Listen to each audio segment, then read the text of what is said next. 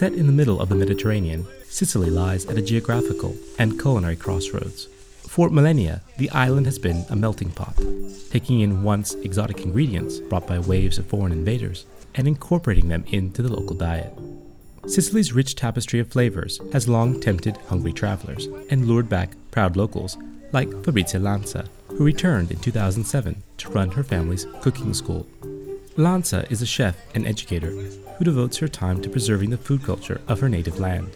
In her hometown of Palermo, she is a regular at the city's food markets, where rows of fresh produce offer an insight into the island's past. So Sicily was conquered from the Phoenicians before, the Greeks, the Romans, and the Arabs, and then the Spanish, and they all left some kind of flavors behind them that which are still nowadays blended in our cuisine. The Arabs brought the sugar, sugar cane, so we have all the marzipan and the candied fruit out of this while the Spanish obviously brought in all the new vegetables from South America, such as tomato and uh, potato, and revolutioned our food completely. The markets in Palermo, there's fabulous markets. The one I prefer is Ballarò, which is a huge street market where you can find all sorts of local foods. Now, for example, in summer you find uh, zucchini, eggplants, uh, watermelons, uh, white melons, yellow melons, whatever, and a lot of street food. You have some really what I call hardcore street food.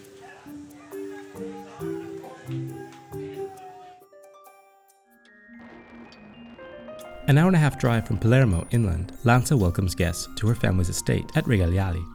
While her cousins tend to vineyards growing local grape varieties like Grillo and Nero d'Avola, she entertains Epicurean travelers at the Anna Tasca Lanza Cooking School. Named after her mother, who opened the school in 1989, it was created to chronicle the richness of Sicily's regional cuisine. Lanza's collection of recipes have been handed down for generations. They are made according to the seasons and rely on fresh, quality ingredients sourced locally. This is caponata, and uh, you can consider it a Mediterranean salad. It has all the ingredients for a good Mediterranean salad, such as olives, celery, capers, eggplants, onions. And the difference compared to ratatouille or any other Mediterranean salad is that the seasoning, the blend of all these ingredients will be vinegar and sugar. It's going to be a sweet and sour salad. Attendees of the school get an informal introduction to Sicilian cuisine that stresses simple peasant dishes like caponata and fried squash blossoms. For sweet tooths, there are traditional desserts like cassata and cannolo. My cooking school is called Sicilian Cooking Experience because, as I always say to my students, it's not so much about the recipe, but it's exactly about an experience. My dream is to offer to the people who come here an experience of a style of life that starts from the soil and arrives to the table. We even created a movement called Arm to Table that makes a bit of fun of the farm to table movement, and uh, meaning closer than farm to table. Aspiring chefs pick ingredients straight from the school's garden a bit of mint to flavor the filling in a handmade ravioli, or mulberries used to make a fresh post meal sorbet.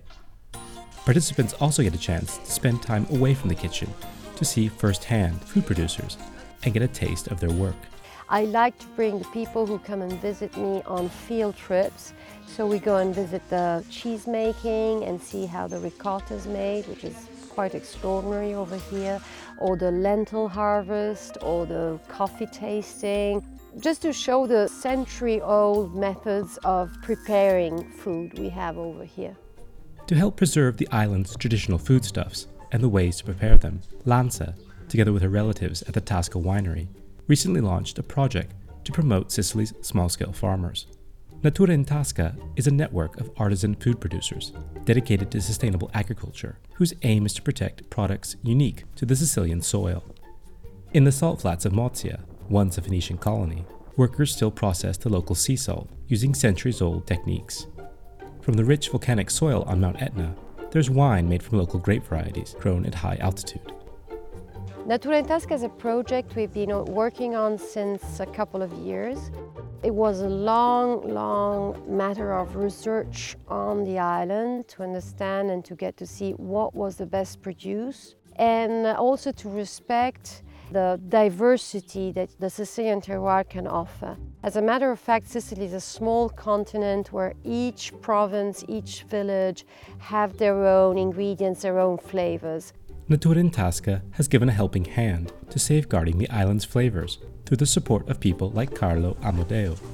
By using great care, the Sicilian beekeeper has single handedly saved the island's native black bee species that was on the brink of extinction. Today, his business is buzzing with orders for the golden nectar, sought after not only for its natural sweetness, but for its high level of healthy antioxidants. The whole area of Sicily can offer special food and special ingredients. So the idea of Natura in Tasca is to gather, get the best of it and offer the opportunity to all these small producers to show and show to the rest of the world the delicacies and uh, excellence of Sicily. In Sicily, for Monocle, I'm Ivan Carvalho.